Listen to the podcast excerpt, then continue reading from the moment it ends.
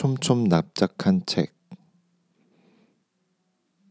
나는 무엇이든 생각할 수 있다.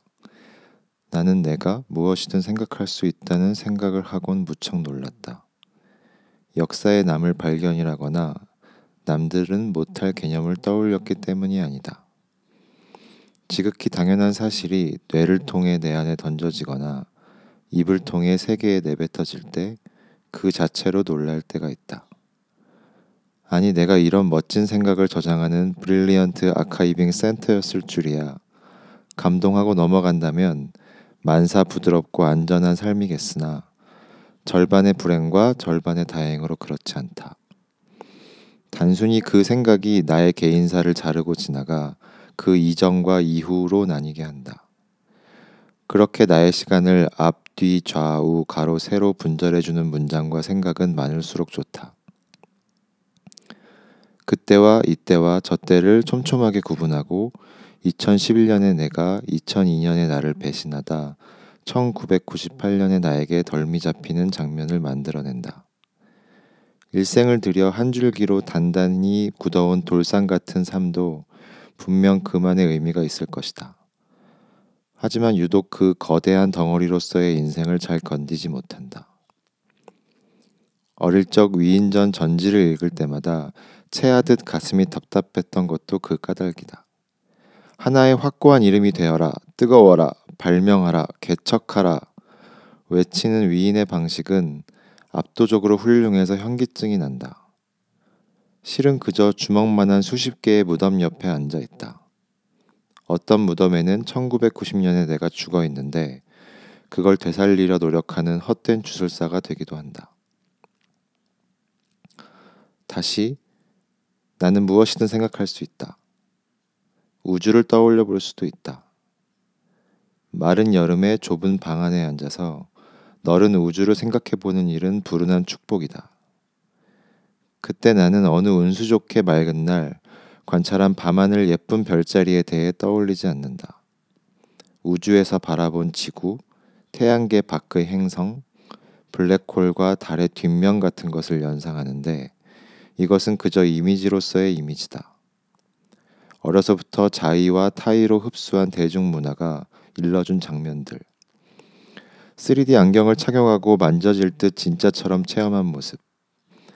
내 안에 총 맞은 것처럼 죽어 보관된 이미지들은 발신자는 또렷하지만 수신자는 누구여도 좋을 그런 것이다. 너무 많은 철험이 내 안에 쌓여서 거대한 상상과 비유의 습지가 되었다. 겪어보지 못한 것을 겪은 것처럼 겪는 바람에 겪은 것을 겪어보지 못한 것으로 기억하는 사람이 되었다. 아차 하는 순간 확신에 찬 문장이 전복된다. 결국 나는 아무것도 생각할 수 없다. 그때 이소영의 세미라를 처음 봤다.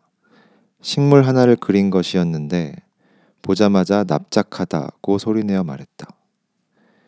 그 납작함은 다분히 이상하고 바로 이해할 수 없는 특질이었다. 모두가 앞다투어 외치는 우리는 다채롭다. 여기는 풍성하다. 구호 틈에서 바라본 그의 그림에는 몇 가지 욕망이 없다.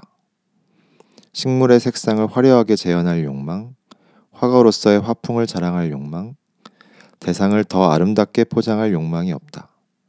본래부터 없었을까? 그럴 리가.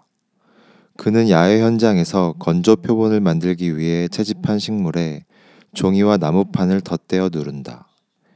그렇게 만들어진 표본을 정밀하게 관찰하면서 기름종이 위에 점을 숱하게 찍어 한 장을 완성한다. 나무로 누르고 펜으로 누르는 과정을 통해 그림은 이중으로 납작해진다. 순간적으로 튀어나오는 흔한 욕망을 눌러 없애고 그 자리에 다른 것을 채우는 방식. 이소영이 그리는 셈이라는 대상에 분을 발라 과장하지 않고 대상을 더 잘 인식하고 구분하고 이해하고 연구하여 끝내 보존하는 방향으로 헌신한다. 오래된 대상을 제대로 인식하기 위해서는 덧씌울 빈티지 필터가 아니라 그 오랜 시간을 바라볼 집념이 필요하다. 수백의 점으로 완성된 허브샘이라는 그 집념과 닮아 있다. 나는 이 그림들을 자연을 소재로 삼은 예술이라 정의하지 않는다. 그보다 예술을 도구로 쓴 과학에 가까울 것이다. 마술의 순간은 그 다음이다. 과학으로서의 기능을 수행하고자 그려진 셈이라는 누구보다 유별난 예술임을 주창하는 예술보다 되려 예술적이다. 식물 그리고 허브는 이미 그 자체로 충분히 아름답기 때문이다. 무엇이든 생각할 수 있고 무엇이든 대리 경험할 수 있어도 고수 혹은 쑥의 뿌리를 관찰할 기회를 스스로 박탈한 나의 우주는 과연 어떤 모양인가? 세계라고 착각한 그곳에 무엇을 채워 넣었나? 지나치는 대상의 정체를 모르고 마시는 차를 맛있는, 없는으로 이분할 때 평평해진 삶을 착시하기 위해 헐거운 4D 영화를 찾게 되는 것은 아닐까. 전 인류를 구하기 위해 오디션으로 뽑은 단 한 명의 영웅이 바로 나일 수 있다는 오해를 버리고 앉아 이것도 라벤더, 저것도 라벤더라고 얼버무렸던 존재를 최대한 꼼꼼히 구분할 때 나의 세계는 어떻게 흔들릴까? 들깨 그림으로 인해 들깨를 알아볼 수 있게 되면 이 평면은 어떤 입체로 나를 맞이할까? 흙과 백의 세밀화를 바라본 뒤 이 모든 질문과 호기심이 배어 나왔다. 마지막으로 다시 한번 나는 무엇이든 생각할 수 있다. 이번에는 어제 오후에 커피 한 잔을 만들어준 커피나무를 떠올리며 설명을 읽는다. 속명인 코페아는 아라비아어의 힘, 생활력에서 유래하며 열매에는 카페인 성분이 있다.